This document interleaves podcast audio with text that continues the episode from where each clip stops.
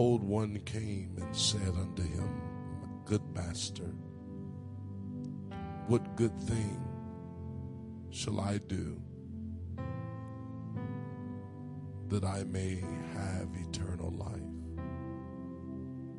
And he said unto him, Why callest thou me good? There is none good but one that is that is God. But if thou wilt enter into life, keep the commandments. He said unto him, which Jesus said, Thou shalt not, thou shalt do no murder, thou shalt not commit adultery, thou shalt not have, shalt not steal, thou shalt not bear false witness. Honor thy father and thy mother and thou shalt love thy neighbor as thyself. And the young man said unto him, All things have I kept from my youth up. What lack I yet? Jesus said unto him, If thou wilt be perfect, go and sell that thou hast and give to the poor, that thou shalt have treasures in heaven, and come and follow me. But when the young man heard that saying, he was sorrowful, for he had great possessions. Father, in the name of Jesus tonight, Lord, help us to lay aside everything and follow you. Ha. In the name of Jesus. Your will be done tonight. In Jesus' name.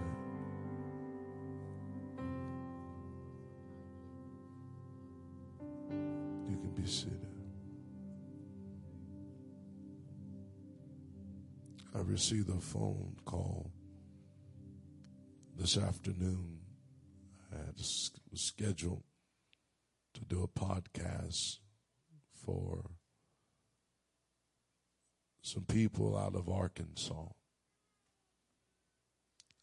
And one of the questions the young man asked me on the podcast, he said, Brother Hurt, we know that you're an evangelist. And 2020 started off kind of rough being the fact that you being full time we know that it made an impact on your ministry. And he said we also know that many evangelists were impacted from your perspective, Brother Hurt, how did COVID shut your ministry down?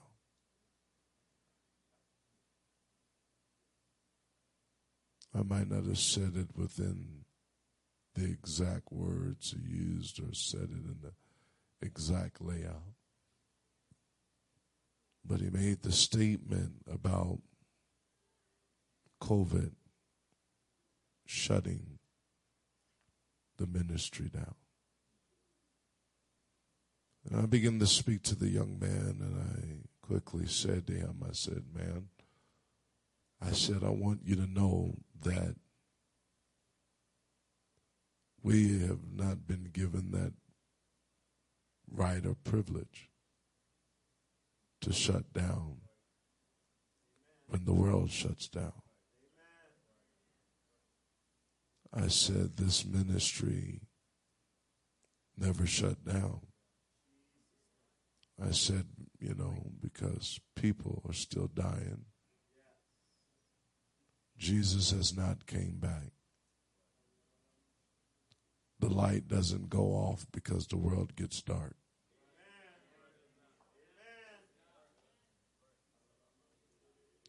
And I told him, I said, now, I said,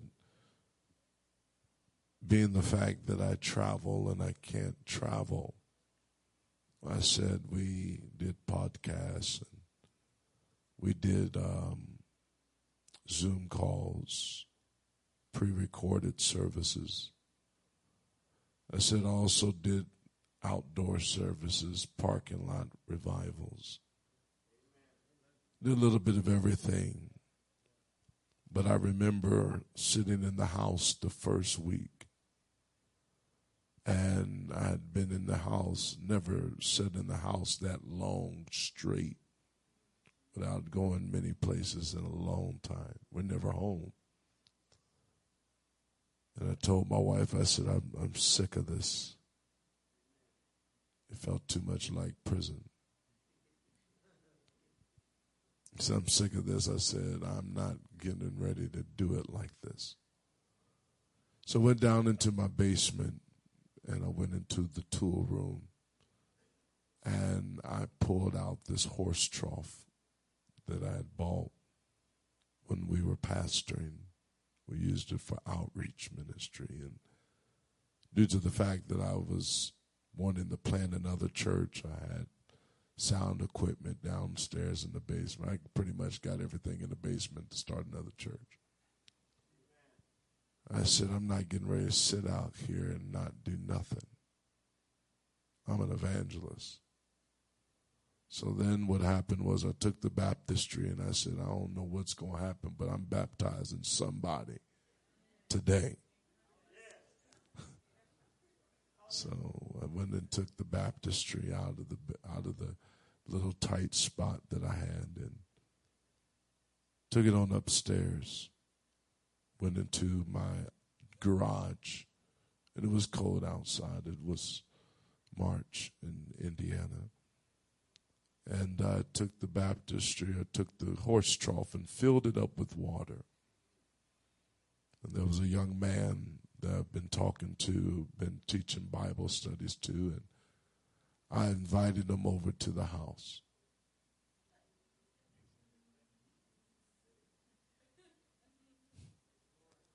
See, I knew that even though everybody was doing a lot of talking, talking about you need to be careful, and everybody was so fearful and what have you. I am more concerned about a soul going to hell than I am concerned about me getting sick.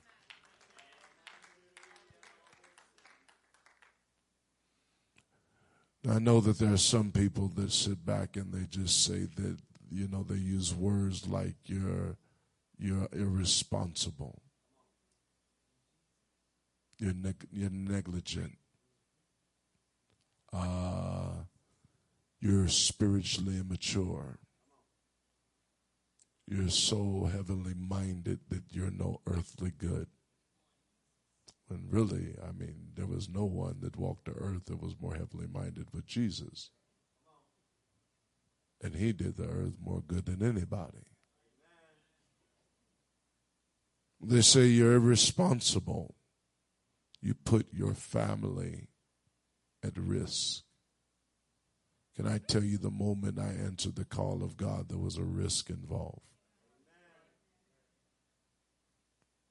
Because the scripture says if a person seeks to save his life, he shall lose it. I mean, what kind of risk do you get into when the scripture says you shall be hated of all men? Not some, not a few, not 50%, not, not not just a Republican, not just a Democrat, but all men, regardless of the race, regardless of your creed, regardless of what nationality you come from, regardless of your economic status, all men are going to eventually hate you. Not because of the color of your skin, but because of his name's sake. Can I tell you, we're stepping into a season where there will be people that will be hated just simply for the name. There are those that are in this room right now. The young man asked me the question. He said, What is your outlook on this BLM movement?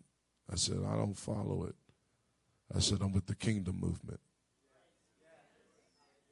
I said, I don't agree. I said, now listen, I said, now I'm not for police brutality. And I told him, I said, you know, you know my situations that I've dealt with in the past, dealing with corrupt police officers. I said, but the Lord has given me the ability to forgive them. And when I see an officer, I don't see any officer based upon what an officer has done in the past. Neither do I want to see an officer see me based upon a criminal that he's arrested in the past.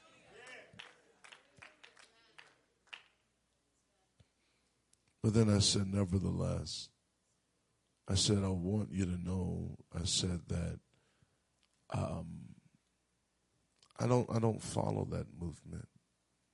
I said because there's a spirit that is operating behind that movement, and I said, and even though there's a spirit, even though they may be standing for a particular cause, I, I, I can't stand with that spirit. And I, I think about the scripture where it says, How can two walk together lest they agree? I, I don't agree with that spirit. And therefore, because I'm submitted to the Spirit of God, when I recognize that your movement is being led by a whole nother spirit, I have the responsibility to stand down and go the opposite direction. So then we begin to talk some more. I begin to talk to them and they begin to ask even more questions. And he talked about the importance of making sure that you don't just, you know, I, I, I am a person that I, I don't just do things just because you expect me to. Um, I, I, like it when people kind of communicate with you in a way that uh, they kind of give you the hint, hint, you know, person. I am a person just literally within my nature that when you try to give me hints, I might catch it, but I'm going to act like I don't catch it. Parents will probably say that George just when it's over and done, he's going to do what he want to do. I was the strong-willed child. But I remember bringing the young man over to the house, and I remember, you know, him pulling up to my house, and you know, it was evident that he wasn't my cousin, you know, because he was not my complexion. And then I was thinking, I was like, if we don't get this thing going, I said, I got a basement big enough. I mess around and start a church during the pandemic.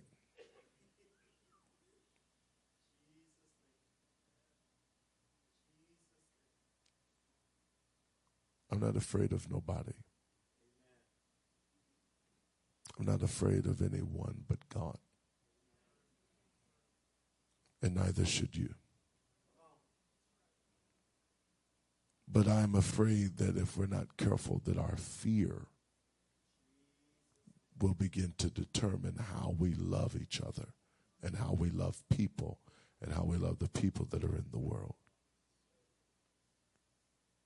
Because whenever the wrong one holds your fear button, they also hold the love button. People love by the measure of fear that they have for God. If your fear of God is intact, then your love will be without limits. But if you put limitations on your fear, then your love will be limited. And the Bible declares that the that, that, that the fear of God is the beginning of wisdom.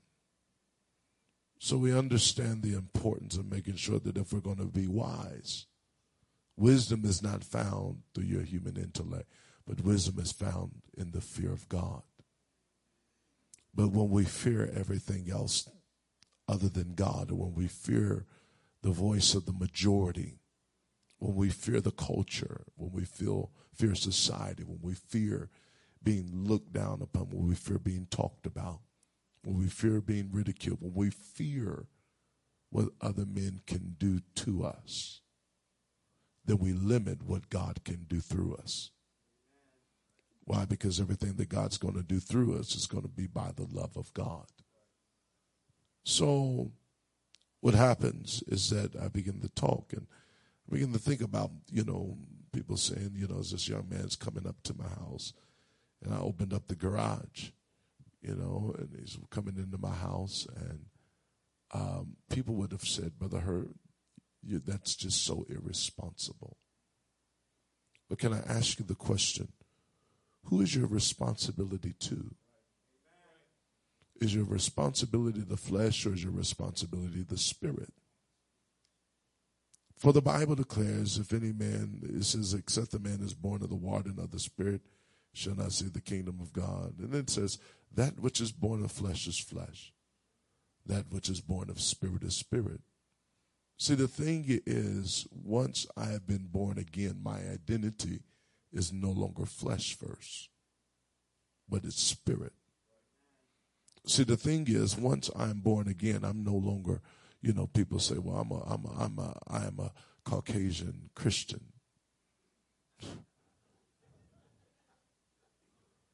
I'm a, I'm a black Pentecostal.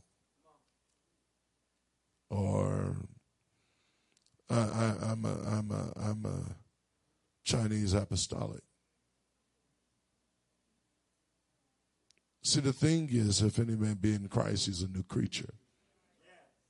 So therefore, if you're going to be in Christ, you cannot identify yourself by the old creature. You must be identified by the new creature first.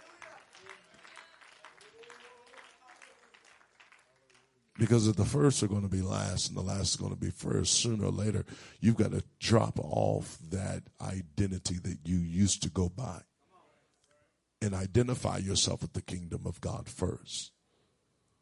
But see, the challenge comes with this is that you're going to have those that are in the kingdom of God that will identify themselves by the flesh first and the kingdom second. But then there are going to be those that will identify themselves by the kingdom first and the flesh second. But kingdom people should not lay aside the things of the spirit to be in unison with the people that are in the flesh. But the people that are in the flesh must lay aside the things of the flesh so that they can be in unison with the spirit. Why? Because God never intended for the flesh to lead the spirit. He always intended for the spirit to lead the flesh. So, young man came in and lifted up his hands and began to worship God laid hands on him, and all of a sudden, boom, the Holy Ghost falls on him. I'm like, hey. And next thing you know, Holy Ghost falls on this man. And I'm like, man, we're, we're, we're, we're, we're having revival. Now, somebody else might have looked at it and said, now what you're doing is spiritually immature. What you're doing is you, you, you, you, you got a problem. You're irresponsible. What the world may call a problem, God may call revival. And, and, and see, somewhere along the line, you've got to learn, you have to determine where you're going to draw the line. Because listen, the thing is, is that if you let the world draw the line, it may start off right here.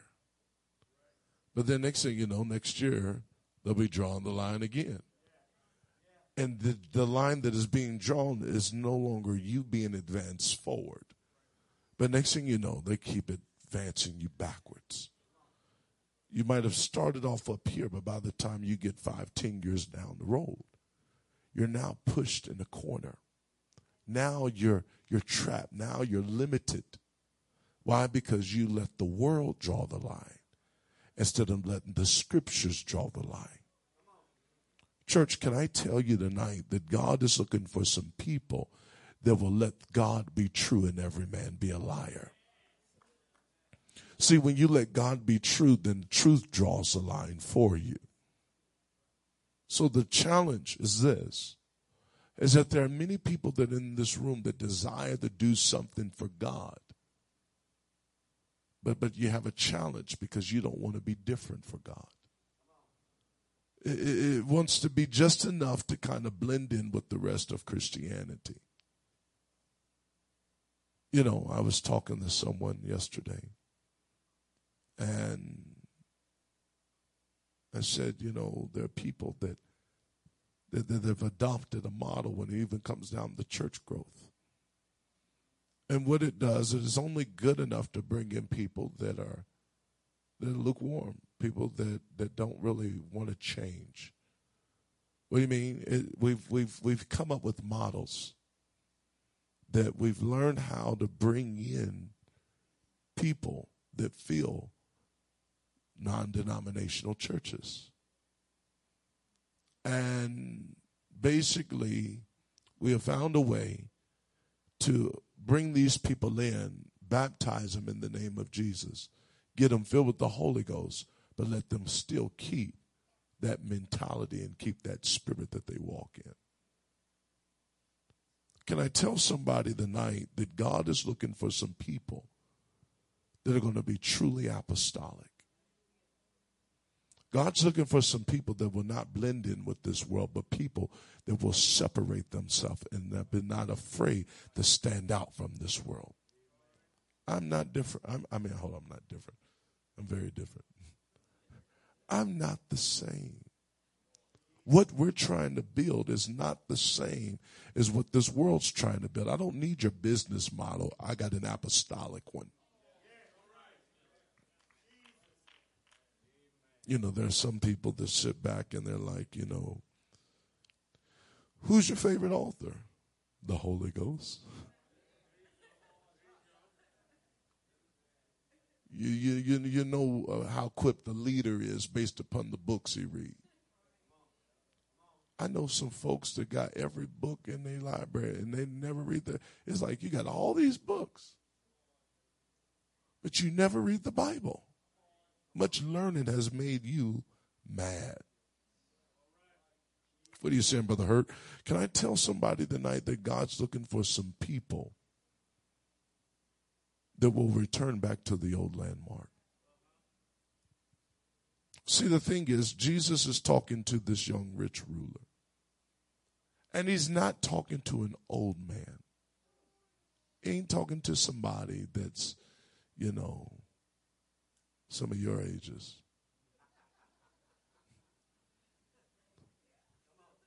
Hallelujah. He's talking to a guy that's got the whole world in front of him. He's talking to a guy that that that that I mean like he is set up real decent for the rest of his life. And Jesus, the man comes to him and it says, Behold, what came unto him, and he didn't just call him master, he said, Good master. See, the thing was, this man wasn't ignorant. He knew how to talk. He knew how to talk, and I don't know if he was intending to flatter, but Jesus actually rebuked him for calling him good. Now you say, well, he's a good God. The flesh that Jesus lived in was not good. I don't, have, I don't care how good Jesus is, that flesh wasn't good. I know some folks be like, well, man, you know, I don't know about that, Brother Hurt. It wasn't. that flesh that, that flesh has no good thing in it. Now, God was good. Spirit was good, but but he wasn't calling No. He wasn't calling the spirit good. He's calling that flesh good. He was looking at him for what he could see, and he calls him good master, and the Lord rebukes him. Maybe this man was using flattery, I don't know. Or maybe he was just trying to be very genuine. But the Bible says that all of a sudden Jesus looks at him after the man says, What good thing? He calls him good master. And then says, What good thing shall I do that I may have eternal life? See, this man is not trying to just receive it, he's trying to buy it. He wants to earn this thing, he wants to do something to get it. You know, there's some folk, you know, that, that, that, you know, listen, when your children go and get a job at McDonald's, I don't know if y'all do this out here in Maryland, but when they go get a job at McDonald's, don't be pulling up in the drive through talking about give me a hookup. Hook a brother up. Hook a sister up.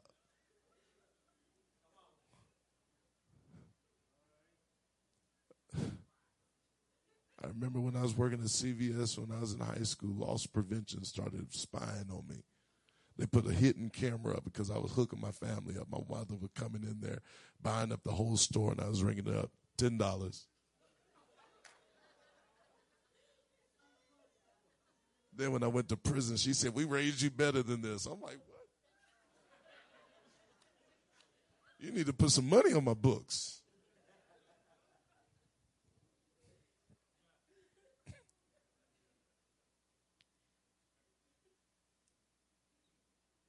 Said, What good things shall I do? He wasn't looking for a hookup. He was trying to figure out what was needed, what, what was required for him to get this eternal life. See, he knew that his life was limited. See, the thing is, wealthy people don't get wealthy because they're just thinking about the now. Wealthy folks know how. I, I, got a good friend of mine. He's, he's a multimillionaire. And one day I watched him. I sat in his house uh, on, on his property, and I watched him get into an argument with Dish Network over thirty dollars.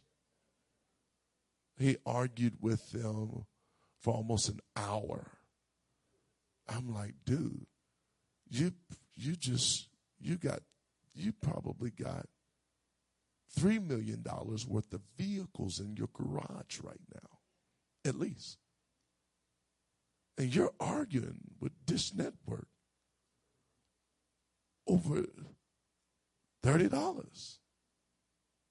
Well, the thing is, he understands value. And that if he will let them get away with the $30, then he might let them get away with $300,000. He's never really thinking. He told me, he said, George, he said, I'm not spending money that I'm, he said, the money that I'm spending today, he said, it's not money I made. He said, I'm just now spending money that I made 10 years ago. He's always looking in the future. So the rich young ruler was a man that was very wealthy. And he understood value when he came across something that was value, he was always trying to figure out what he could do to get it. Now, many of us sit back and we talk about the rich young ruler and how he got rebuked and how he did not, how how how he struggled with laying aside some things. But but there was one good thing about this rich young, young ruler that, that, that I think that many of us should get a hold of that many of us lack is that he valued it so much that he inquired on how to give it, on how to get it. Some of us know that eternal life is out there, but we can care less on how to get it. Why? Because we're living so much for the right now that we miss that tomorrow's coming. Or we miss that one of these days your now is going to come to an end. Can, can I tell somebody in this house this evening that God is looking for some people that are not just concerned about right now, but they're concerned about eternity.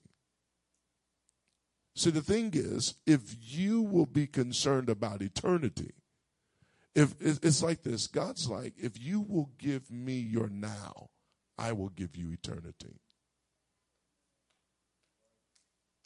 If if you will give me all of your now. See, some of us, we want to give them a portion, we give them a ration. We want to give them a tithe of our now. I give you 10% of my life. How about he give you 10% of eternity? See, the thing is,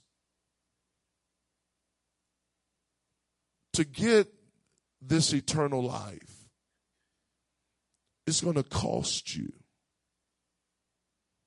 everything. Well, you said, well, Jesus paid it all. He paid for you to get in the door. but it's your job to stay in the door. And the only way you can stay in the door is to give yourself completely. See, the thing is, is this. The young man said, Brother Hurt, he said,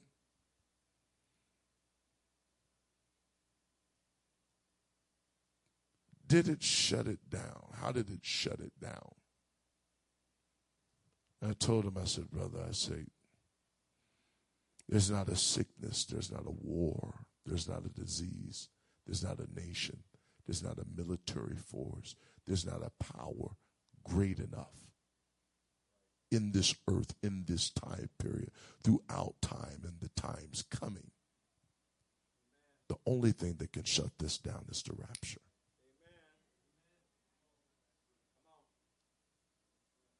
There's nothing in this world. There's not a weapon. There's not a disease. There's not an angel. There's not a devil that can shut down the church of God.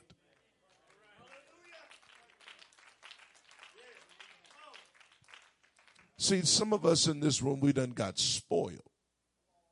I wish we would go back to the day where folks didn't, you know, nowadays folks get online now such and such Baptist church service cancellation. Presbyterian such and such service cancellation. Why? We're going to be having three inches of snow this coming Sunday.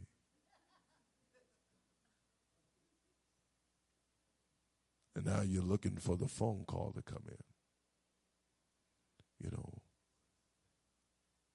is, uh, Pastor, you know, you sending in boxes, you trying to call people on the staff. Have, have you heard yet? But why is it that folks always look for service cancellations but get mad when Walmart cancels? Oh, you you get mad when when when when when when when Pizza Hut cancels. You you upset because the same folks that won't come to church will go to the bank. Same folks that won't go to church going to Walmart. Same folks that won't go to church go everywhere. You go to work. Why? Because we value temporary things. I mean, listen, we're we, we, we gonna be we're gonna be real. You know, you value being able to go to your refrigerator and pull out that slab of ribs and put them on the green egg.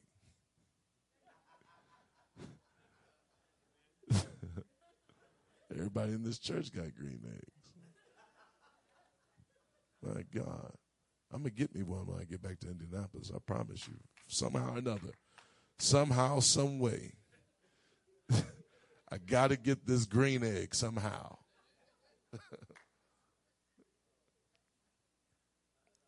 but you, you, you, you like. See, the thing is, you you like that air conditioning in your house.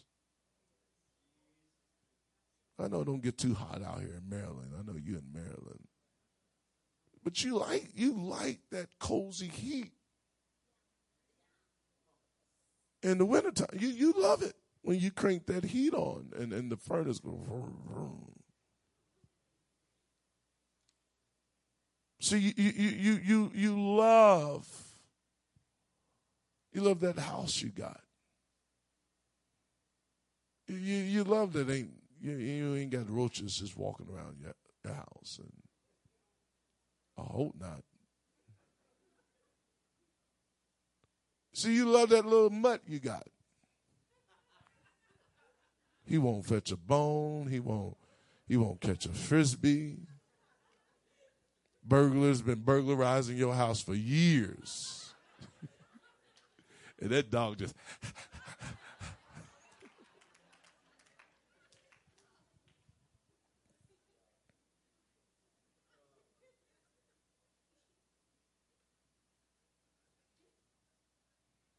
You love it. And see, the thing is, what helps us to keep our mind off of eternity are the things that we can get now. See, the thing is, it's amazing that people want to see Jesus when things get bad. You know, just a few weeks ago when you got everything new, like, man, I just, Lord, just please, Lord, you know, just add to me 20 more years. I'm loving this. I'm living my best life. Then let a storm come. I, I just told the Lord, Lord, if you just want to come for me, you can come for me now, Jesus. Why is it that the only time you want Jesus is when nobody wants you?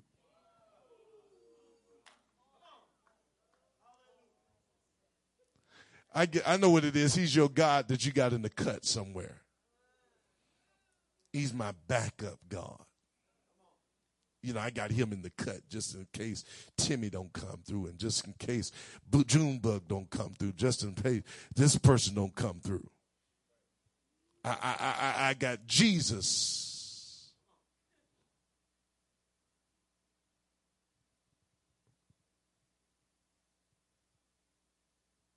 See, the thing is, Jesus, Jesus is not flattered. by your phone call. He's not flattered by your surface praise and worship. See, the thing is, that might work on your neighbor. But God judges the heart. See, the thing is, He knows if you really, really want Him. And he knows if you just really, really want what he got. What are you saying, Brother Hurt? It's like, do you want heaven more than you want him?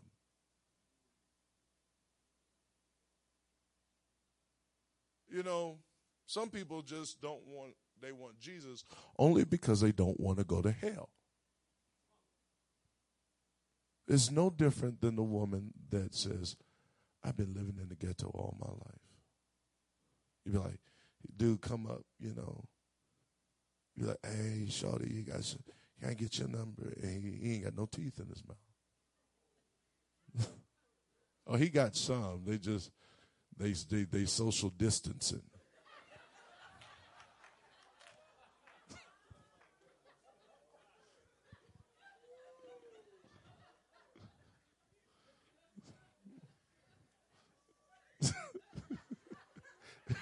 They gonna come back together one day. We just waiting for the governor to move the mandate.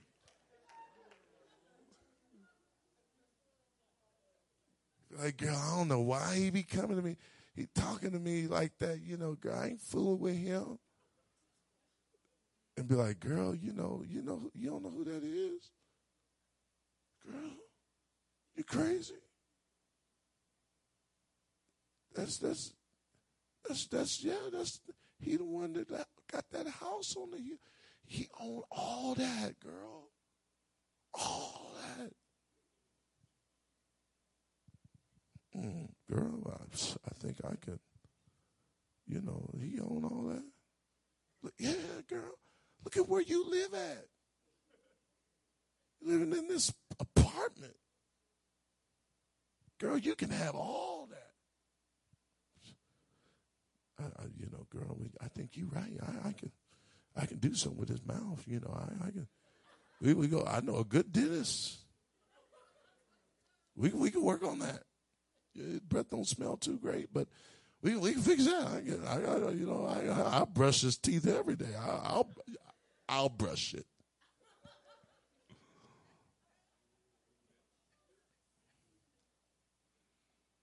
Why? Because the thing is, she doesn't want to go back to where she came from.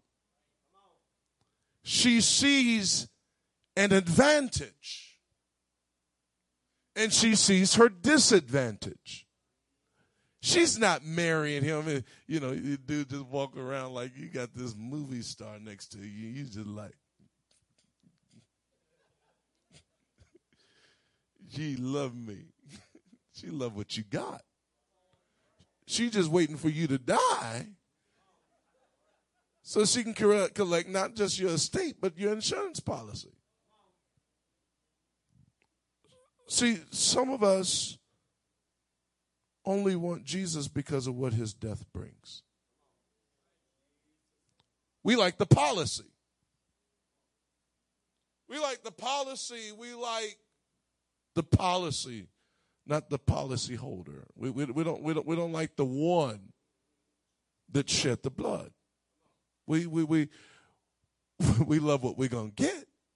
Girl, you know, when we leave here, we got streets paved. We got streets with gold, girl. He got his, King just got his own, like, he ain't got acres. He got his own new world. He got a whole new city, New Jerusalem. I'm going there. Stay here if you want. And, and, and, the thing is, your whole heart is just centered off of what he has and not who he is. And the reason why you're struggling with wanting to love people and reach people is because you're in love with the idea of heaven. You're not in love with the one that made it. See, uh, the, the thing is when, see, when you truly love, love will make you do some things. You know, today we folks, you know, people getting married, but like, man, man, man, man, how's your wife? Do? You know, man, yeah, man, you know, man, when she don't went her way, man, I went my way. What, what, what happened?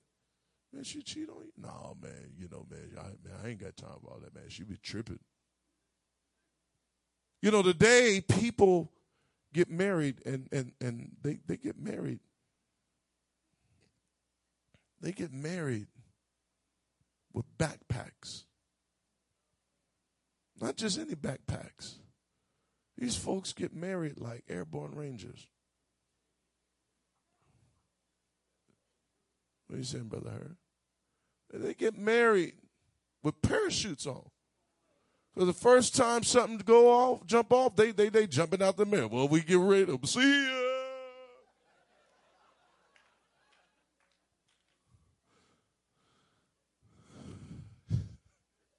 It's like the, the, the, the, the, the, preacher needs to just go ahead, you know, do you promise to keep her, you know, uh, is on, you know, let me put this little disclosure, you know. Can, can you make it somewhere where we can amend it later on?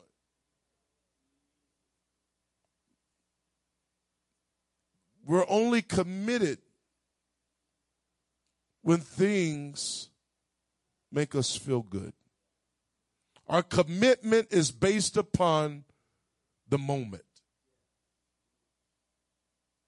I thought you loved me. I did. Babe, I thought you loved me. I did. That was then.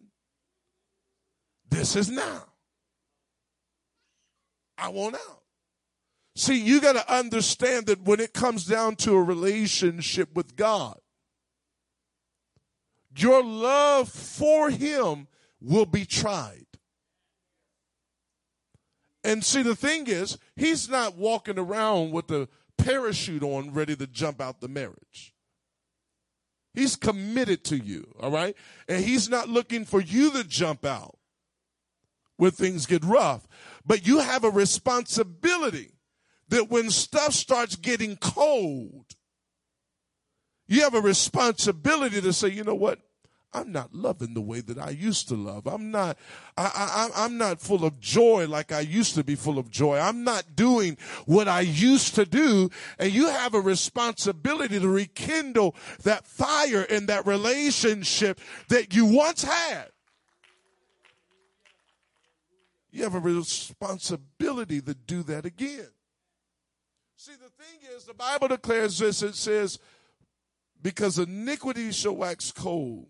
The, it said, the love of many shall wax cold. Because iniquity shall abound.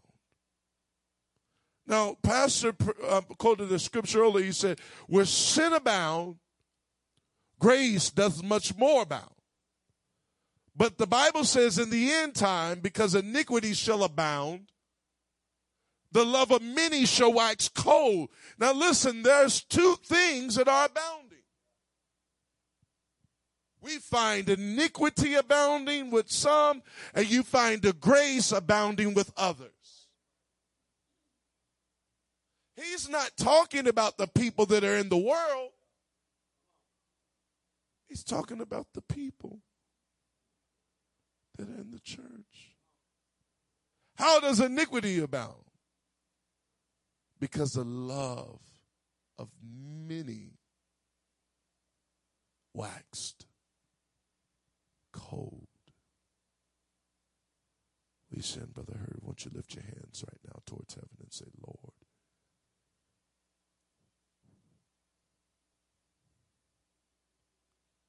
restore my love.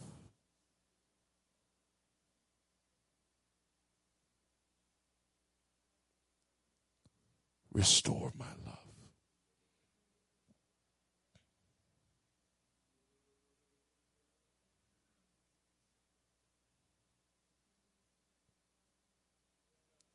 I want the love of God to abound in my life.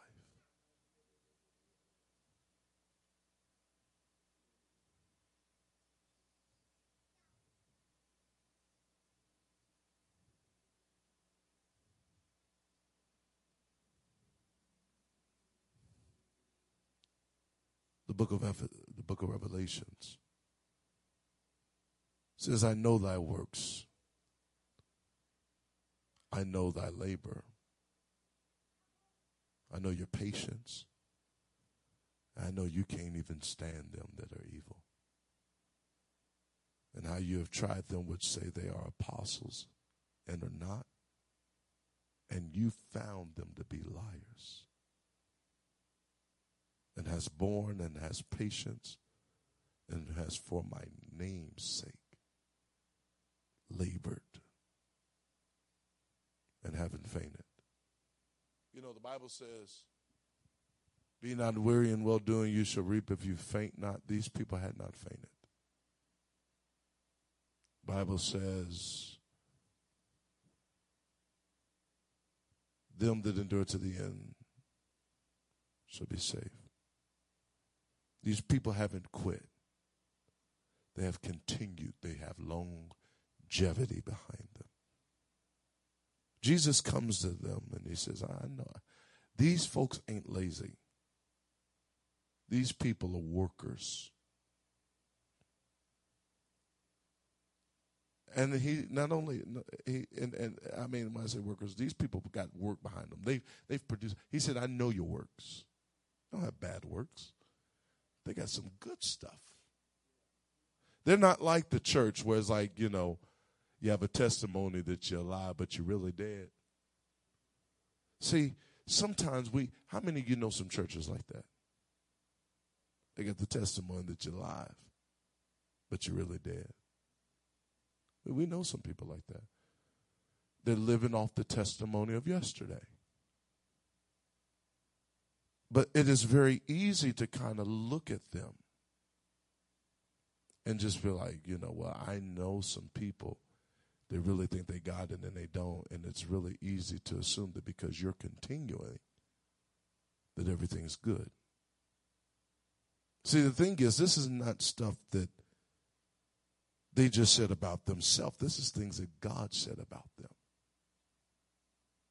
You know, God knows. You ever been before God and you, you're like, the Lord, you know, you can you could tell you're like, Lord, you know, I, I, I meant good and you could just be in his presence and and and, and his presence will let you know that nah buddy no you didn't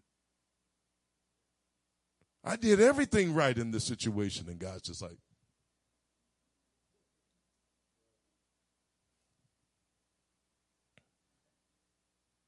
There was a confirmation that, yeah, you guys are doing something. You guys, I know your works, I know your labor, and you're patient. These people are so patient. You know, we got scriptures that deal with that. In your patience possesseth your soul. Patience works hope. I mean, he's like, I know your patience is one thing when other people say they know it. It's a whole nother thing when God says, I know it. You know, you ever went to a funeral, woman and son done killed everybody in the neighborhood. Just, just a, I mean, and and and and he he gave when he when he was taking his last breath, he was giving heaven the middle finger. But then when the funeral arrived, mama gets on the casket, starts telling, the Lord, he is a good child. He's an angel, Lord, if there's anything you can do. And the Lord looking like, really? Like you ever you ever like been praying and trying to convince God of something that you know good and well God's like Come on now. I'm going to let you keep on talking. But you're not going to change my mind. You're lying. You need to change. You know, one thing about my wife is that God, I thank God for it because I'm a person that, that I can get excited and I can probably jump into something. So, like, sometimes she can be my buffer. Sometimes she could be the person that's there that, that, that, that she's, she's protected us you know, a time or two. I would have been like, so sometimes I find myself like I'll be talking to her. I'm trying to, I'm trying to sell her on something. Like you know, this this would be good. This would be a good investment. It should be like, Mm-mm.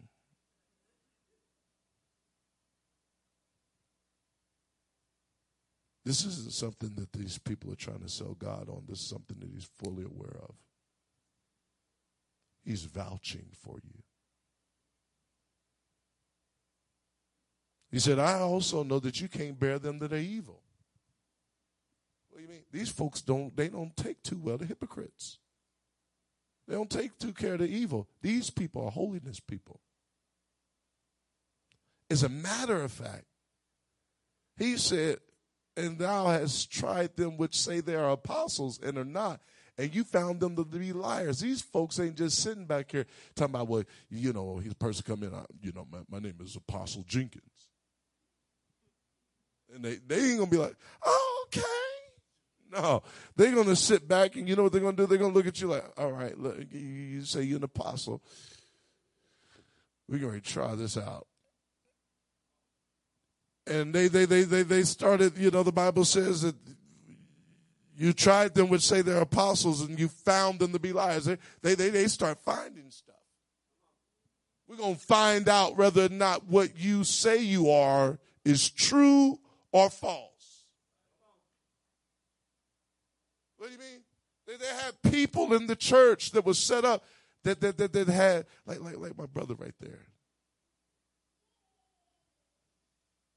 Brother Isaac. Like the way he was looking. He was like,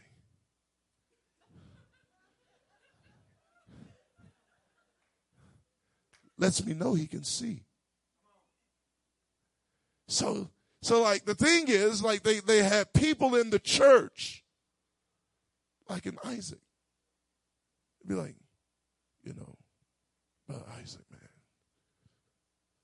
man what you think about, you know, dude? Man, uh, you know, man, that just something just don't sit right with me concerning this dude that say he's Apostle Jenkins. Then you turn around and then like, Pastor Wright, you know, man, you know, I, I, I you know, I just, I don't know what it is, but, but, but, but, but, you know, something's just not quite right. I mean, like, like these people ain't sitting up there putting stuff in the atmosphere and missing. This ain't the okey doke church. Where the pastor is Barnum and Bailey now. Whatever it is, Barnum Bailey, whatever the circus dudes are. Had people that, you know, when a prophecy or when when when Bishop when when Apostle Jenkins would do something, had people set up in the church that, that were gifted. They had prayer lives that, that, that maybe the other person had to gift the prophecy, but, but it had several people that had the discerning of spirit. Well, nobody just gonna come in there and just be like, you know, thus saith the Lord. Fa la la la la la la. No, it was nothing like that. These people had some depth. You mean? The church of Ephesus had people that could read your mail. Not just one or two, quite a few.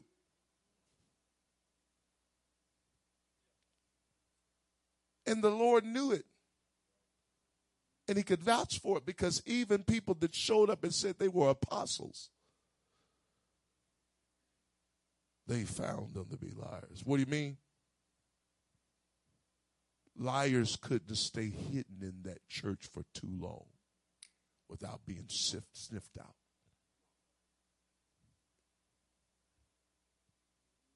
However, he said, Nevertheless, I have somewhat. Somewhat. You know, I like how he kind of broke it down, you know. I got, I got, I have, nevertheless, I have somewhat against thee. What is it? You've left your first love.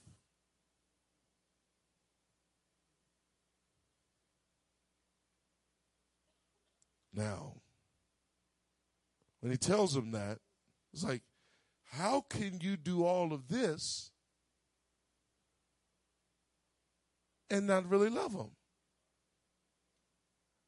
if you telling me that we left your first love, we left our first love, how were we able to continue to work, be patient, hate evil, and not love God? How is it possible to hate that which is evil and leave your first love all at the same time. Sometimes it is possible to become so focused on the work that you miss the love for the one that called you to work. I'm not telling you that this is not something that, that, that can't happen. I'm saying that if you're if you've got this fleshly tabernacle, there's a time period where you've got to learn how, you, you got to be honest with yourself. You can't be the person that sits back and says, well, everything's good with me every single time preaching comes. It can never, you can't be the person that is always like, well, that word must be for, you know, I know about five, ten people that should have been here tonight to hear this word. Have you ever thought that God, if, if, if, if it would have been for the five to ten people that needed this word, they would have been here? People that need to hear these words are the ones that are here. So, what are you saying, Brother Hurt?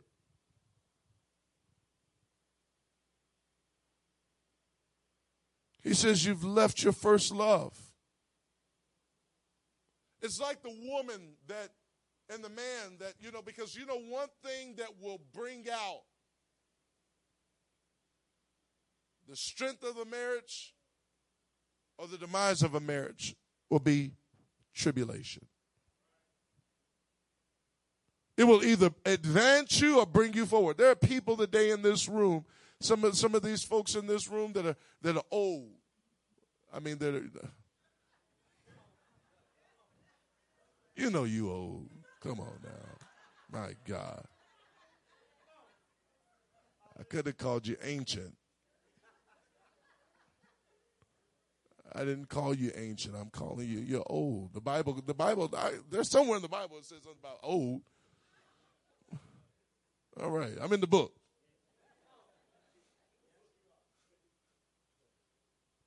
You know, and, and and you see that couple just sitting back holding hands. They do everything together. They just love everybody, and they just they, they, they just make great grandparents. They just they just love everybody. Just love everything. Love everybody. But listen, they didn't get that way because just their life was just be like, honey, we're just going to jump through the rose petals a day. No, they, they they didn't get that by jumping through rose petals, rose gardens. They got that way by jumping through garbage cans and jumping through dog dung. They, they, they got that way going through pain, going through adversity. And then it was like, we're still, man, like, I, I thought, I, I'm shocked that you stuck with me. Because when you got when we got married, you had an attitude. You already let me know like what you wasn't putting up with. And we done went through all this and you still here. And you look at it and she look at you and it's like, you know, because I love you. But then you got the person that you ever met somebody that's they've been married 20, 20, 25 years. And then as soon as the last child graduates, you know, it's like dun dun dun dun dun dun. Then they throw the they throw the, the you know what I'm talking about, the hats, the cap, the cap, the hat, cap in the hat. they throw it up in the air. As soon as they throw it up in the air, before the thing can hit the ground, the wife throws the divorce papers up in the air. Like, I'm done. Somebody be like, whoa, what, what, what, what? How they get a divorce after? They were such a perfect couple. They had such a perfect family. That's why you got to be careful about measuring your family with somebody else's. They had the nice big house, and you were like, we staying in this little one bedroom apartment. We struggling, and they just got all this and that. And they just, you know, husbands going to work faithfully. Faithful. He ain't spending his money on crazy stuff. He's putting it into the home. Why? Because he loves the fact that he has a home. wife comes in and the kids come in from school. She's doing everything she can for those children. You know why? Because she loves the fact that she has children. Husband comes in and the wife says, Honey, I need such and such, such and such, such and such. And he gives her everything she wants. You know why? Because he loves that he has the ability to give her whatever she wants. He's like, honey, I want you to make me some some yams and some greens, uh, collard greens, not the mustard greens, but the collard greens.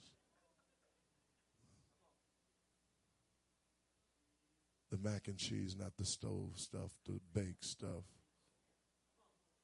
With no powdered cheese, but the real cheese, the cheese you cut the cut block cheese.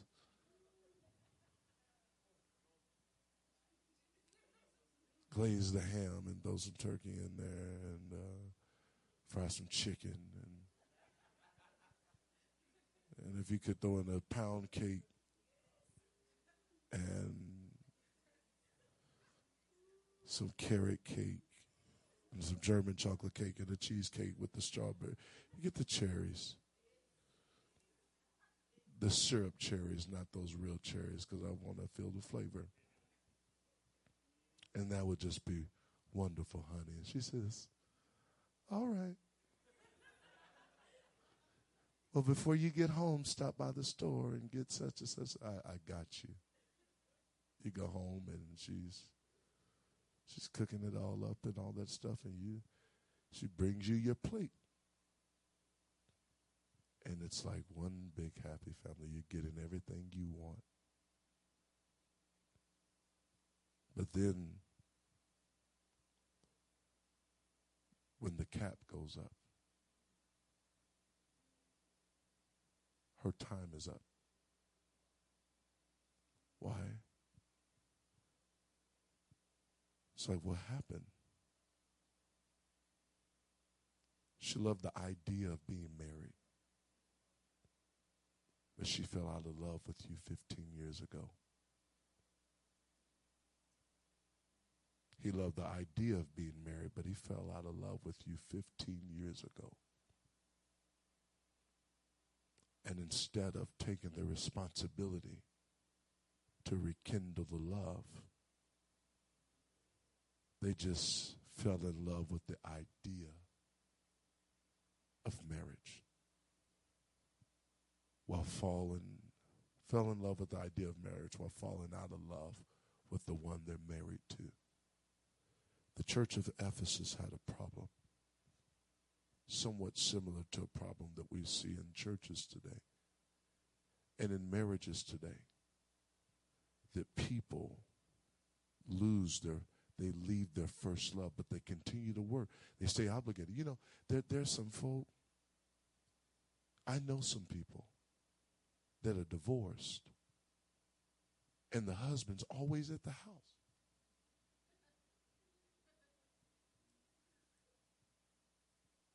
The, the, the woman, the woman always like cooking for them. When they get sick, or when she gets sick, they taking care of each other. They always hanging out.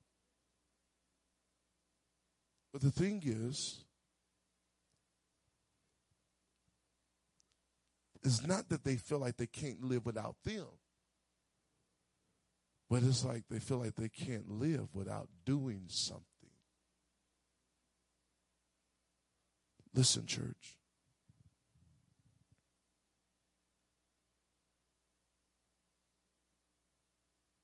The church of Ephesus, he says, he tells them, he says, I want you to remember from whence you have fallen. See, the thing is, you can fall out of love and forget.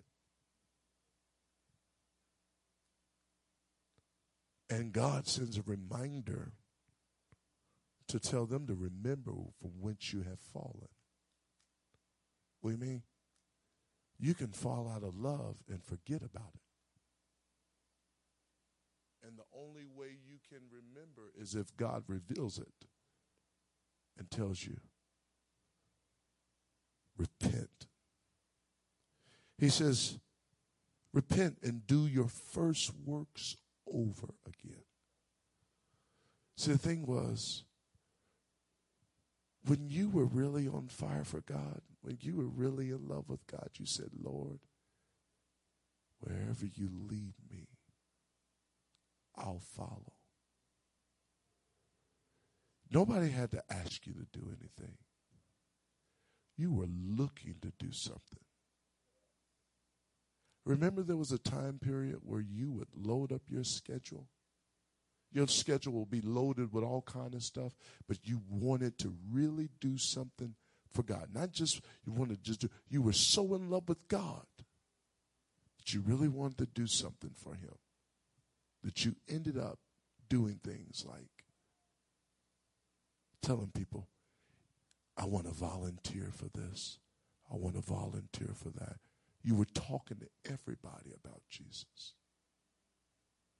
But somewhere along the line, listen, I'm not here to condemn you. I'm here to wake you up.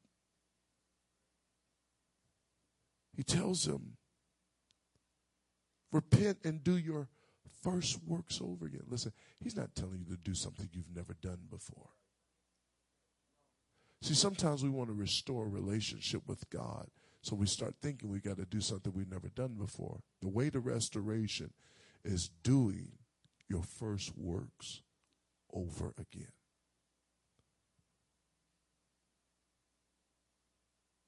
He says, and when you do this, he said, oh, also, I will come quickly unto thee.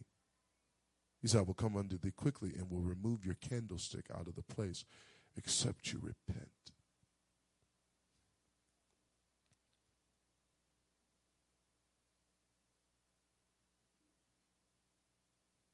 This young man had the world in front of him. But, church, sometimes in order for you to really walk with God, you've got to be willing to give away everything that you've built in exchange for what God wants to build.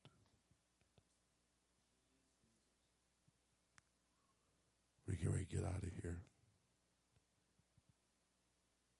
He says,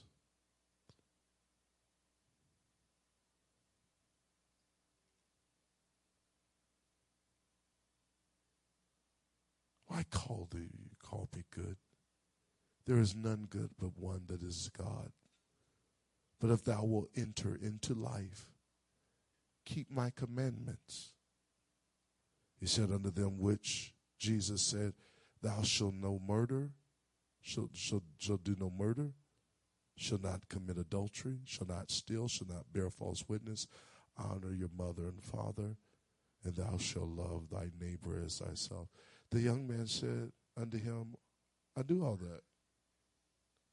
Meaning, the Lord, oftentimes, we, we will miss this thing. Right? Because the, the thing is, he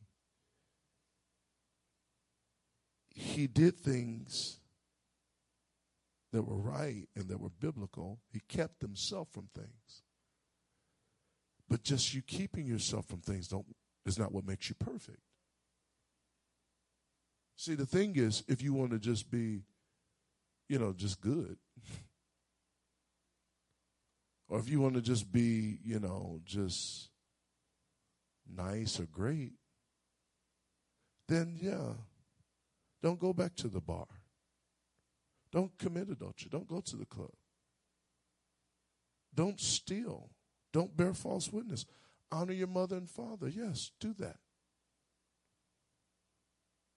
And the man thought that, you know, he was good because that's what he, he did. But the Bible says, and the young man said unto him, All these things have I kept from my youth. What do I lack? What lack I yet? Jesus said unto him, If thou wilt be perfect. Church, do you want to just be acceptable or do you want to be perfect? Because, see, the road to perfection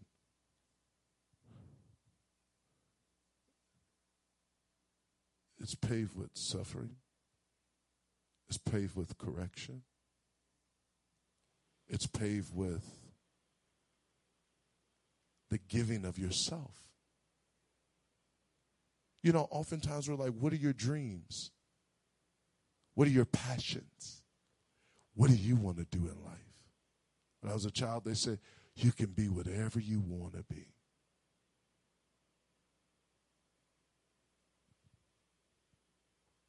But what about being what Jesus has called you to be? Church, tonight, he says, if you want to be perfect, he says, go and sell everything that you have and give to the poor, and you shall have treasure in heaven. Church, is your life centered around earthly treasures? Or are you making room for heavenly treasures? Because, see, now you start dealing with character.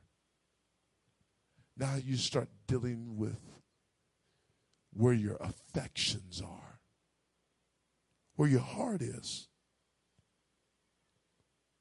He says, You do this, he says, you should have treasures, treasures in heaven. And he said, After you do that, then come follow me.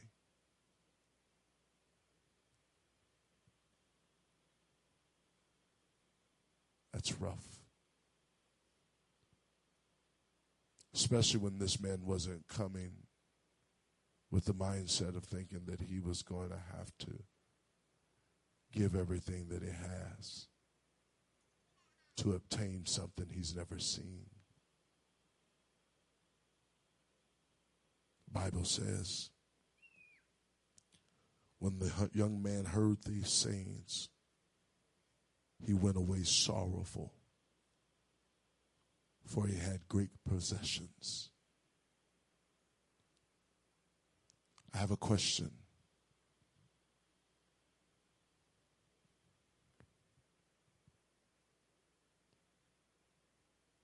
What are you going to leave behind? What are you going to try to take with you? God's looking for a people tonight that understands that if you're going to follow me, you've got to give up not just some things. You need to be willing to give up everything. I'm reminded in the book of Acts when the people of God, right before revival really broke out again, the Bible says they had all things common. You know, there's a lot of talk about being apostolic, but we don't talk about being apostolic in common. It's a whole nother day.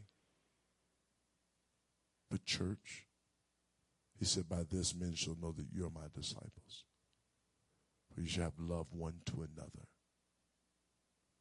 Are you doing enough that's just good enough with you being identified as just being legalistic? And what I mean, what he identified was things that was just under the law.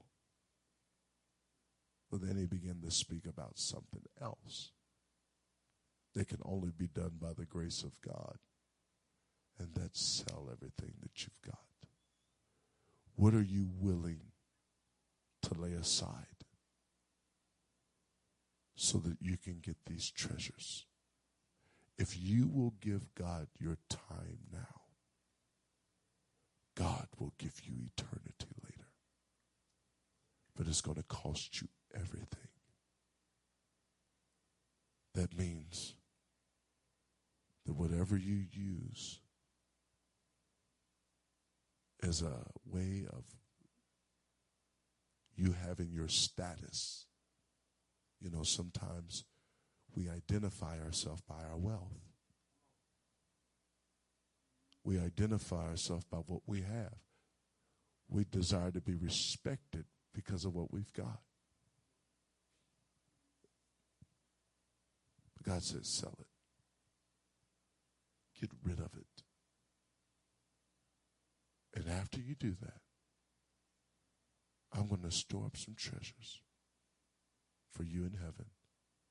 And after you do that, I want you to come follow me. Tonight, what is God telling you to get rid of? I know this young man could have talked about, Lord, I, I you know, I ain't got to do all that. I, I still want some treasures. I, I can I can follow you. It's it's not no. What is it that that that what is it that you know there's some people that say, Well, I'm gonna give God my all. God's telling you, God's telling you to retire.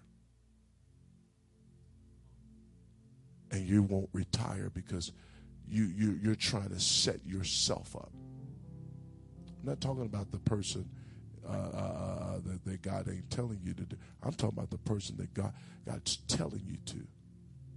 Told you to do it seven years ago. And each year you'd be like, well, I'm, I'm going to do it in so many years. And then when that year comes around, you don't get what you want. So then you turn around, you push it back another couple years or another year.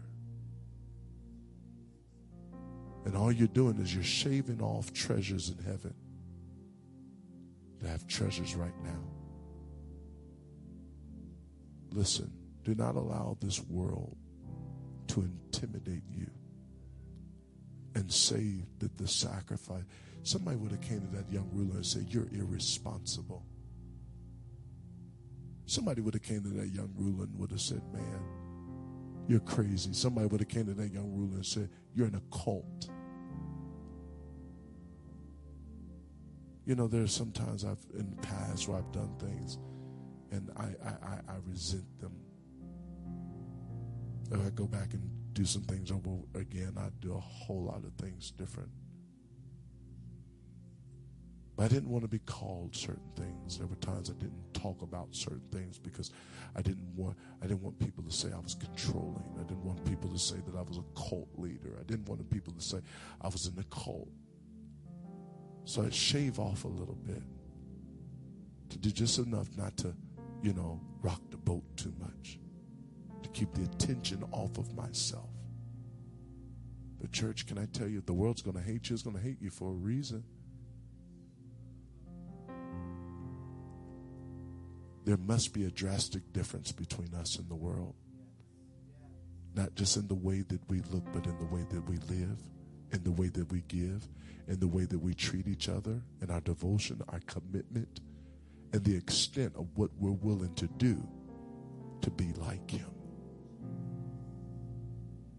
And the scripture says if we deny Him before man, He will deny us before His Heavenly Father. Church, I haven't done it all perfect, I haven't done it all, all right.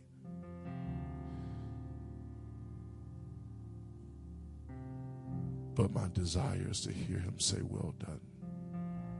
My confidence is in the blood. My hope is in his resurrection. My trust is in his word.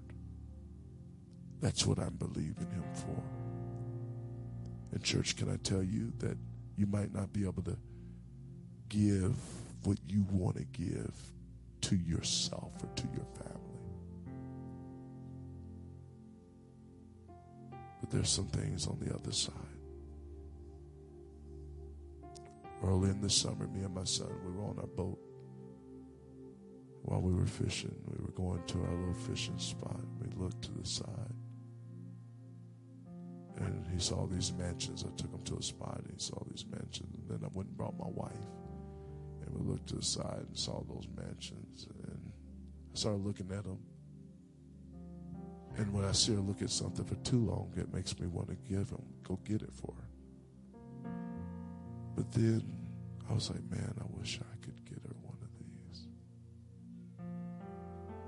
And I was like, man, it'd be nice to I'm looking at it. And right before that thing could really sit in my heart, the Lord says, I've got many of these in my Father's house. I've got many of these. As a matter of fact, not just many of these, they're better. Those are built to die. But what I've built, it's built to last. I don't know what you've got to give up. I don't know what. I, am telling you, I feel this very strong. There's some of you that you have taken a hiatus so that you can have what you want. I'm not going to tell you that God didn't allow you to do it, but but but now it is time to give God what he wants. There are people that are dying daily. There are people that are dying in your city I remember my wife telling me when we were dating, she said, made the statement, she said, only what you do for Christ will last. She'll lift your hands towards heaven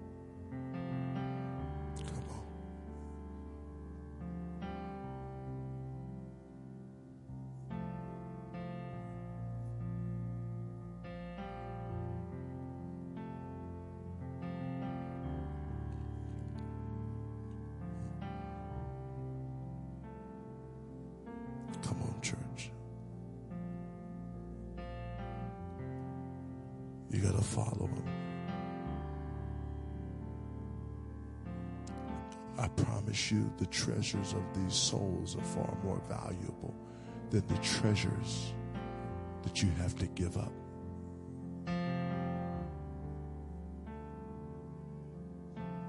I feel led to speak this in Maryland.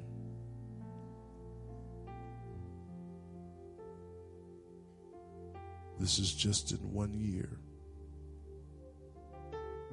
In 2017, 11,000 people died of 11,653 people died of heart disease. Maryland, 10,796 people died of cancer. 2,820 people died of strokes. 2,408 died in car accidents. Chronic lower respiratory disease, 2,079. 1,439 people died of diabetes. 1,191 died of Alzheimer's. Flu and pneumonia, 990 died. Kidney disease, 830.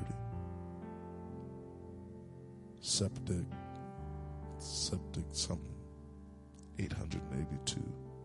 Firearms death, 742. Homicide, 587. Drug overdose, 2,247 people.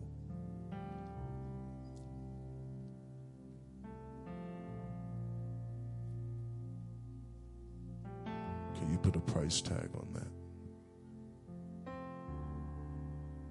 Think about all the years you work in overtime. Think about all those years that you work trying to build to pay off what you're going to eventually lose.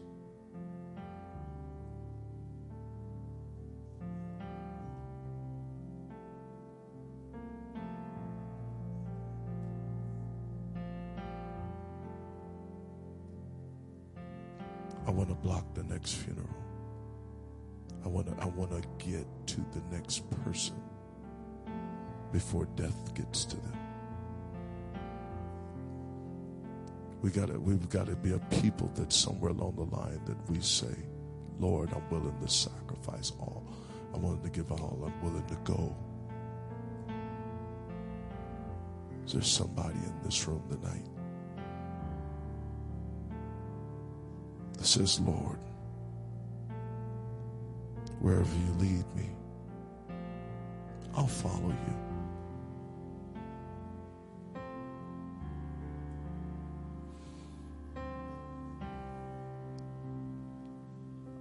Regret any sacrifice.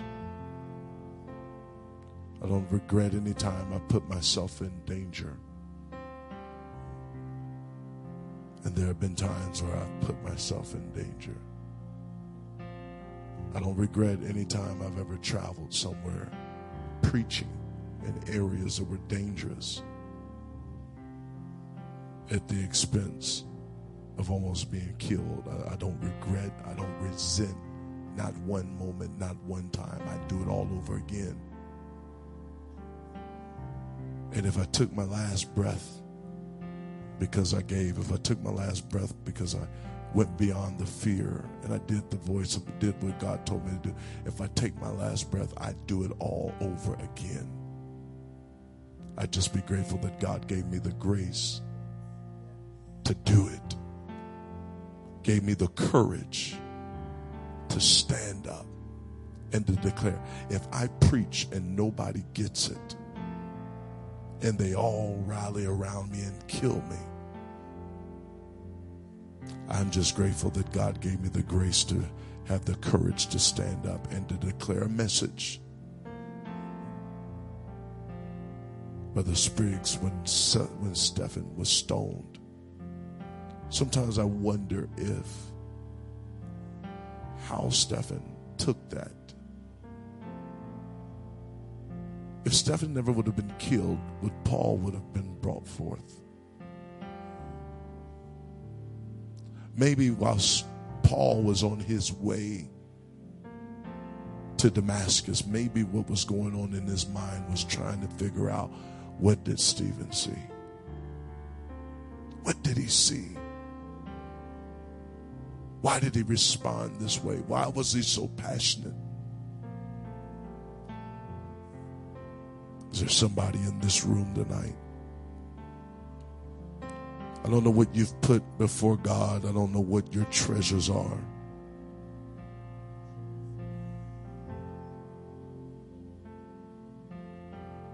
But what are you willing to give so that others can live? That's just what it boils down to.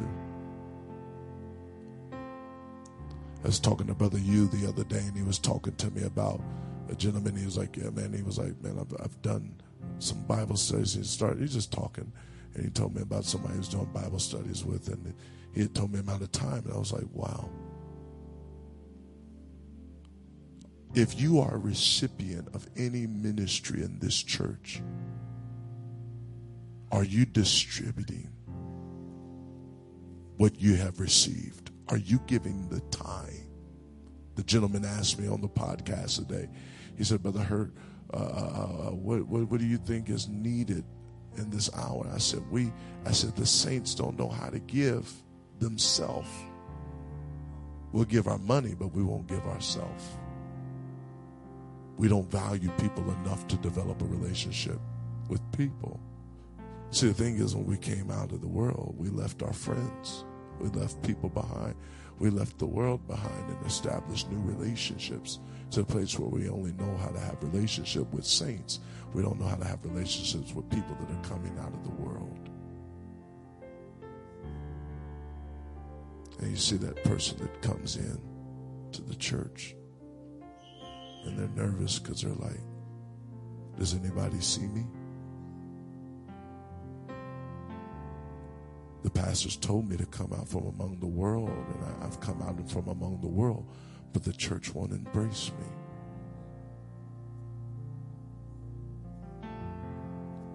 I'm talking about some people in this room that I know you. I know you. Your your your schedule's tight, and I know that you you got your own life.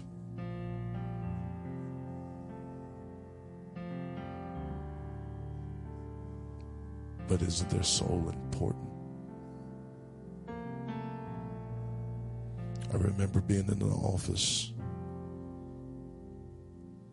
right before I went on the run.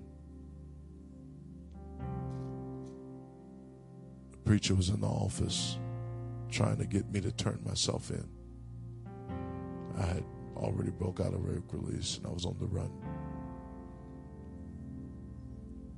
And the assistant pastor of the church was in the office. He's trying to get me to talk, turn myself in, and I just refused. I was fighting against it, but I felt like if he just would have kept going, I knew he would talk me into going. The pastor walked in the door, and they were having an appreciation service for the assistant pastor, and the pastor walked in the door. And the pastor looks at him and he's like, We need you to come out. We've already sent the ushers in. We need you to come out. He said, Pastor, I'm trying to minister to this young man. I just got saved. I, well, yeah, I just got saved, but I was Like I said, it was shaky. He's, I'm trying to minister to this young man. He's like, the pastor just didn't, you know, I don't know, felt like he just didn't like me.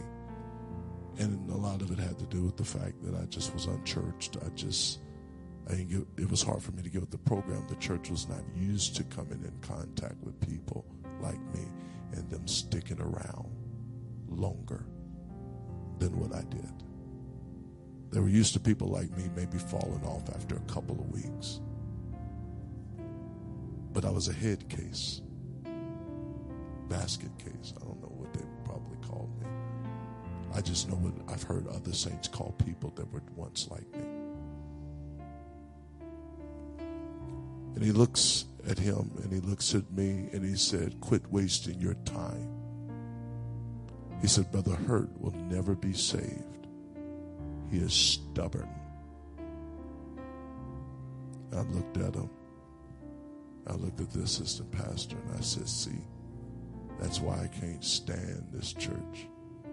I ain't never coming back to this church a day in my life. That's why I don't know. I had a mouth. I said everything but cuss. It's like this why nobody like this church. Nobody want to go to this church. Ain't nobody gonna come to this church. And I'm leaving this church. I can't stand this church. I'm out of this church. And I ain't never coming back here again. And I stormed out of the doors. I believe that that pastor would have sat there and maybe talked to me about another 10 minutes. I was already in my mind starting to think, all right, I'm going to go to the police station. But because I didn't, and that altercation came, it was those 45 days. I got into so much trouble that what turned something into just getting out in eight months now has me facing 106 years.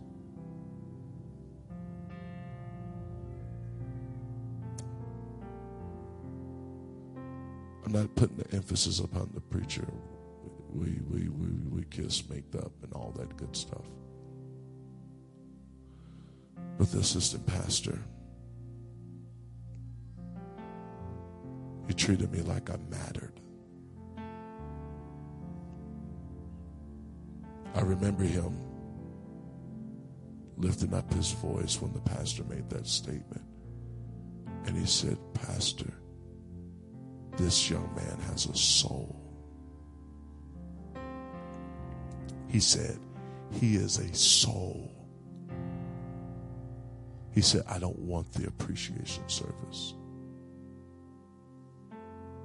He valued my soul more than he valued the appreciation of the people.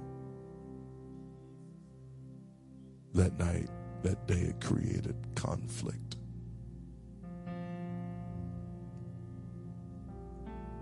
Because the soul was esteemed more than the protocol. Church, I wouldn't be here today if somebody didn't value me. And when I walked away, they came and they found me. How easy is it to walk away from God in your church? How easy is it to backslide and to stay out. I'm not going to say it was a whole team of people they called. It wasn't someone calling from the lost sheep committee of the church. It was relationships that came and found me. And can I tell you the night that God says, I want you to make room for people. And just because they're failing now, just because they're failing now, just because they might not look like they're all together. Listen, it took time to bring me to where I'm at, and I'm still not finished.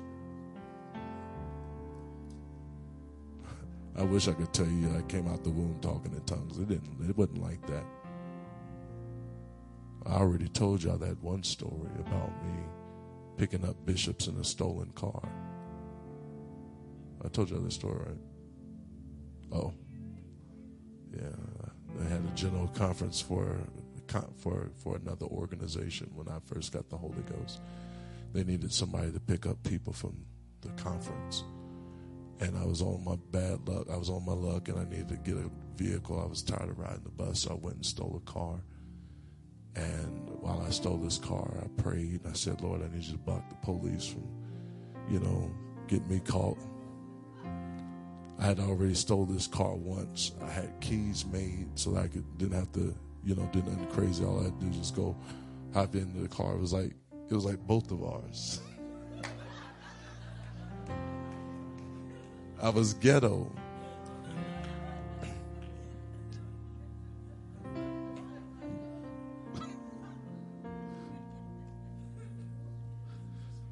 the pastor, uh, what happened was I, I prayed and I said, Lord, I need you to block the police from seeing me. I can't be getting in no more trouble, you know.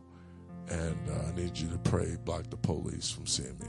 As a matter of fact, I'll use this car for your glory. I had faith. And I wanted to be used of God. And I would, t- and God would talk to me from time to time. I remember telling people when God told me He was about three months filled with the Holy Ghost. God said, "I'm going to use you to preach." And people was like, "You can't even." He's talking to you. it's like He ain't talking to you about other stuff. But nevertheless, I said, Lord, I will use this car for your glory. And then I remembered that there were saints that were coming in for the general conference that year for that church, for that organization that needed to be picked up. So what I decided to do is I went to the uh, to the uh, airport and I was like, "Praise the Lord." It was like, "Praise the Lord, young man." I said, "I'm here." He said, "Are you in town for the convention?" They said, "Yes, sir, son." I said, "Well." I'm here. I'm just here, wanting to be a blessing, just picking preachers up from the airport. True story. Just here picking up preachers from the airport. I was like, You need a ride? And he's like, My God, I was just thinking to the Lord, telling the Lord, I don't know how I'm going to get to the hotel because they didn't have Uber and stuff back then. That was long before there was Uber. And he said, We're trying to figure out how we're going to get to the hotel. And my God, the Lord sent you. So uh, we I grabbed his stuff. You know, I wanted to be a servant.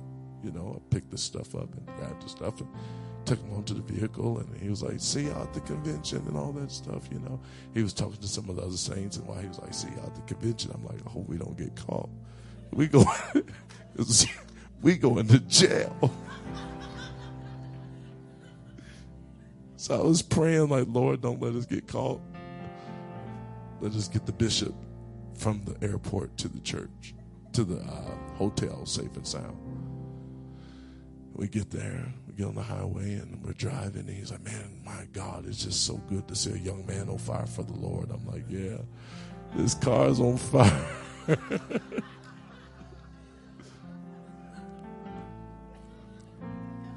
I was just hood. I mean, it take time to take the to deliver the hood out of the brother, you know. I was a hoodlum. You know, if there was a devil cast out of me, he would ask, What's your name? It would have been Hood.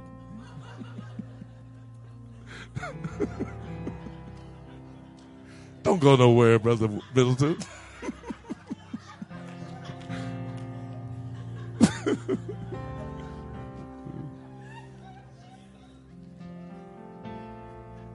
Saints was like, What's wrong with Brother Hurt?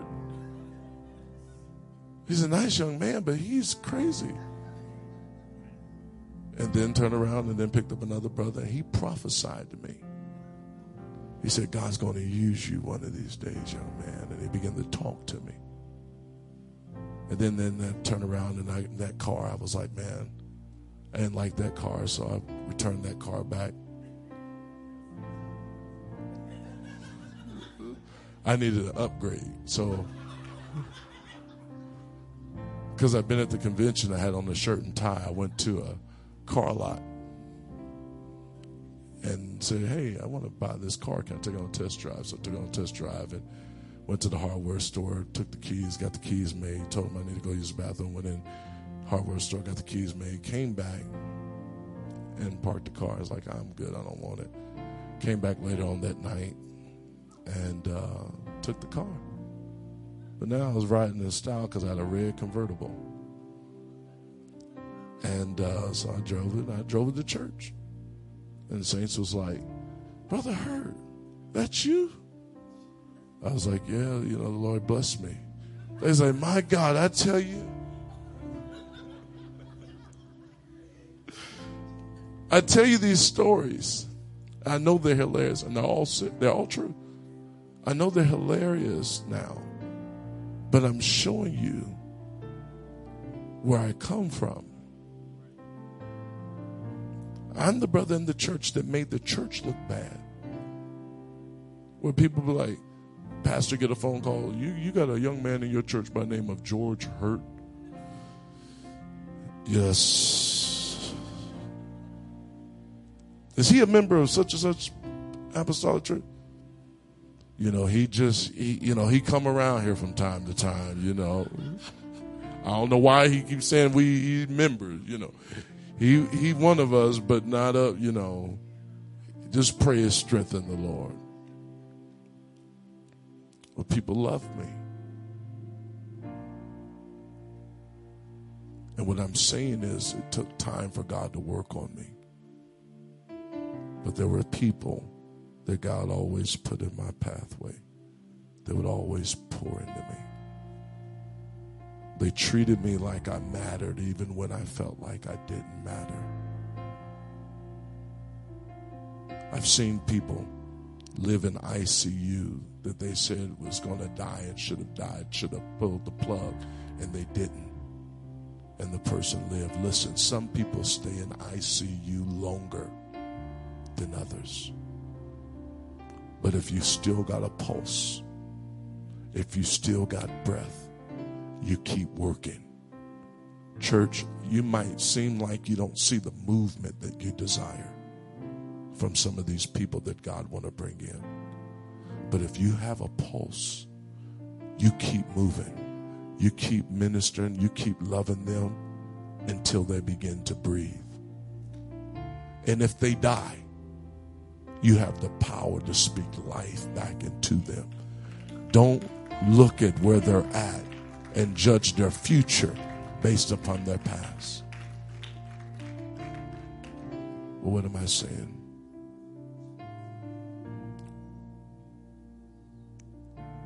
What are you willing to lose? Stand to your feet. What are you willing to sacrifice? What are you willing to lay aside? Why? Because this is not something that God is just calling a few selective leaders in the church to do. This is what he is calling the body to.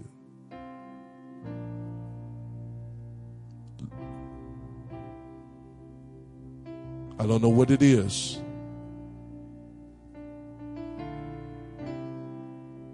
But if it's maybe you're like, well, man, I'm getting ready to go triple time because I want to get this big house.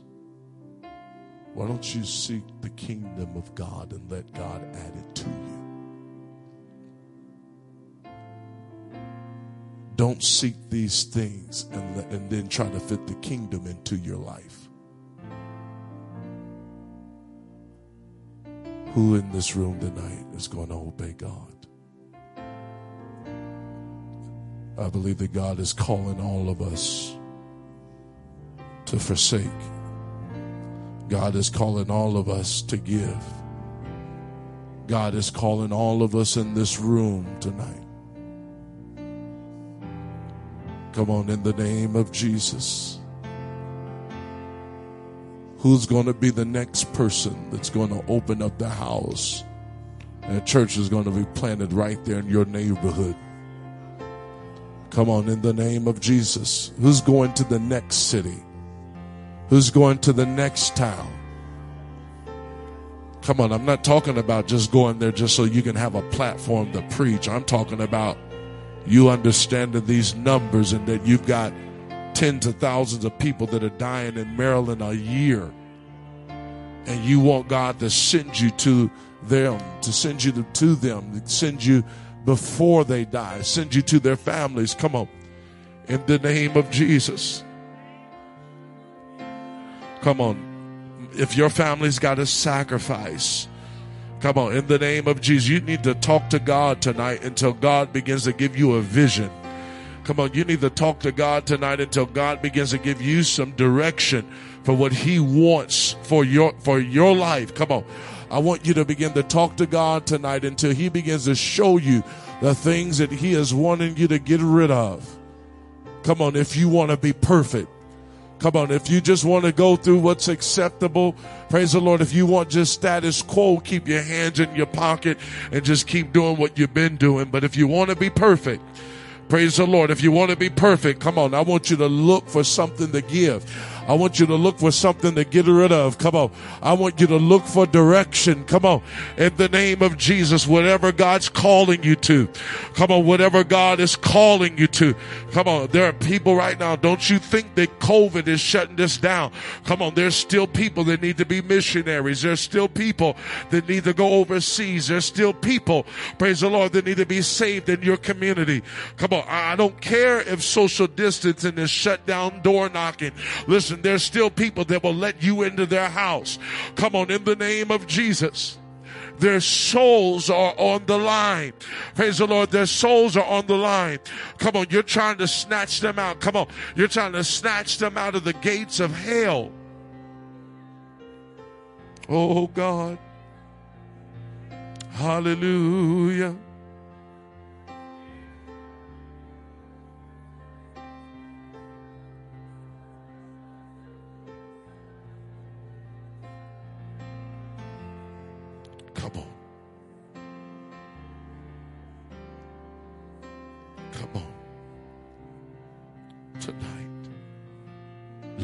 Your will be done. I'm going to put my plans. Come on. You keep talking about your plans. You keep talking about what you want. You keep talking about what you're trying to build and what you like. Come on. But have you ever thought about what God wants to build that's around you? Come on. Are you going to just build the biggest house in the city? Praise the Lord while people are dying around you? Come on. In the name of Jesus. Hallelujah.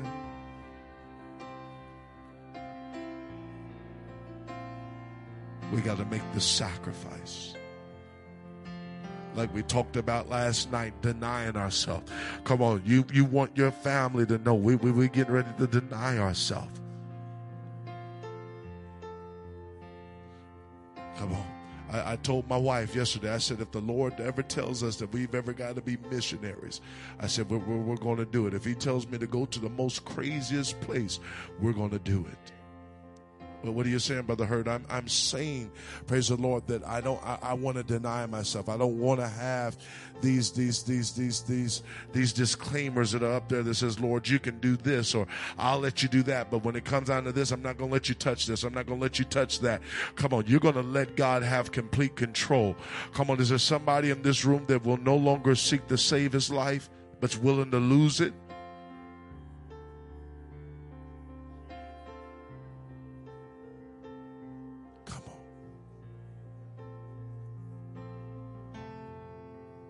I would not be here if somebody did not invest in me. I would not have been here if there wasn't a man by the name of Don Moore, pastors in Idabel, Oklahoma, that at that time used to live in Indiana, lived down the street, lived on the campground, Indiana District campgrounds, and would walk faithfully every single Sunday to the prison. Didn't drive, he walked. He walked in the rain, he walked in the snow, he walked in the sleet. Now, he's not a pastor that everybody knows. He doesn't pastor a big church. Most people don't know him when you say his name. People didn't know me. But he valued me enough to come and sit down in the visit room every Sunday. And he would order me a Snicker bar and a can of Coke and we'd sit back and we'd talk scripture. We'd talk scripture and we would talk scripture, and I would tell him what I felt like God was showing me in the scripture. He was the person that God used to make sure that I was on track. You, you got to understand that, that, that, that I, I, you just don't get to this. There was a woman by the name of Bernita Huggins that just, she wasn't ever nobody big and extravagant. She would wrestle with so many insecurities. And if there's people that are watching this day, they would tell you she, she was one of the most insecure people. She really wanted to do something really big for God. She felt like God had called her to preach. And she really wanted to do something big, something major for God. She never got to do what she really wanted to do.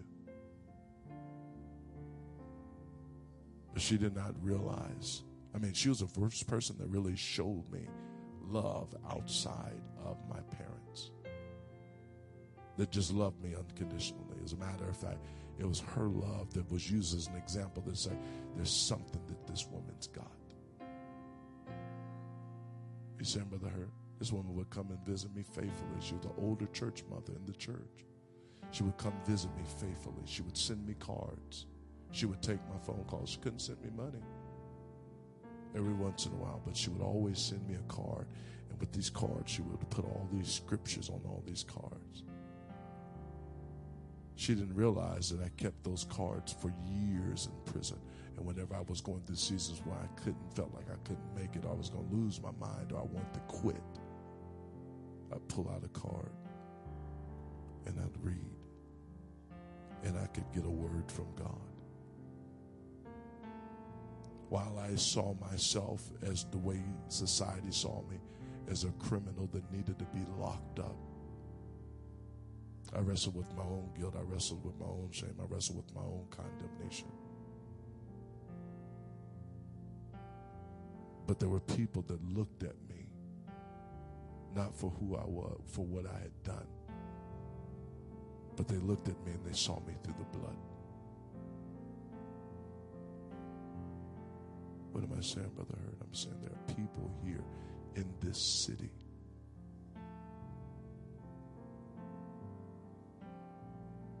that need you. You drive past them, you walk past them. They live in your neighborhood. They even may frequent your church. And all they need is somebody to just come up and say, Brother Hurt, where are you going for where are you going after church? I don't know. Why don't you come with us? We're gonna go out to dinner. Get to dinner. I, I don't have no money. Don't don't worry about that. We're gonna take care of you. I want you to come out to dinner. Brother Hurt, what are you what are you doing this weekend? You gonna come to prayer? Don't ever ask someone that's new, are you to come in the church when you haven't invited them to dinner?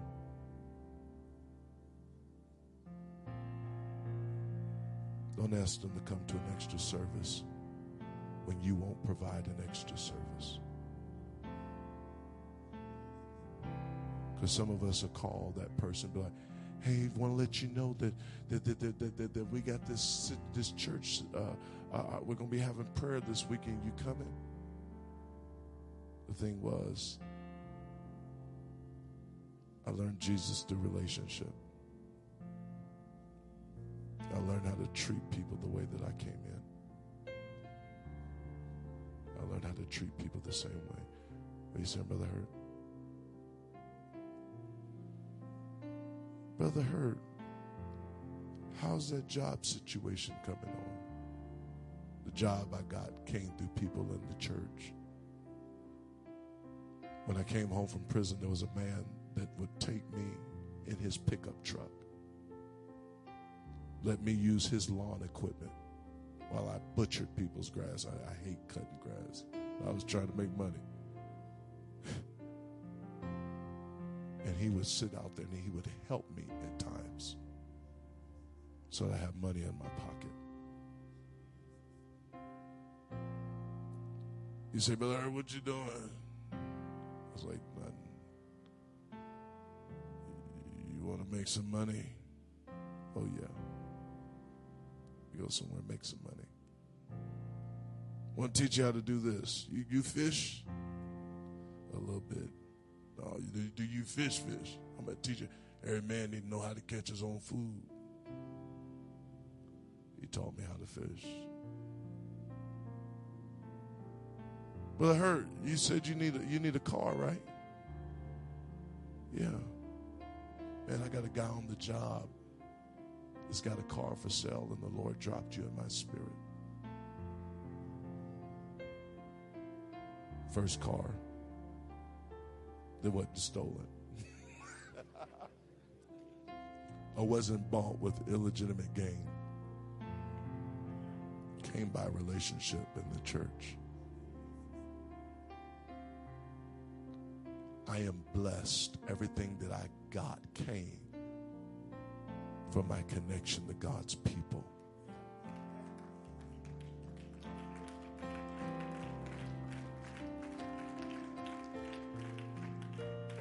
Don't know how I would have been able to make it without the people of God. I can I can name you tons of people.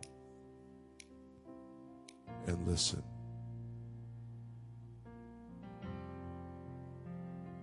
You might not be people's everything, but that doesn't exempt you from not doing anything. Give everything you've got and let God bless you in eternity. But I promise you, if you give yourself now, I promise you, you're going to see the outcome, the results. You might not get it now, but you'll see it in this lifetime. Come on, somebody in this room tonight. I'm going to let you go. Well, let us talk to the Lord. I'm going to turn the service back over into the hands of the pastor.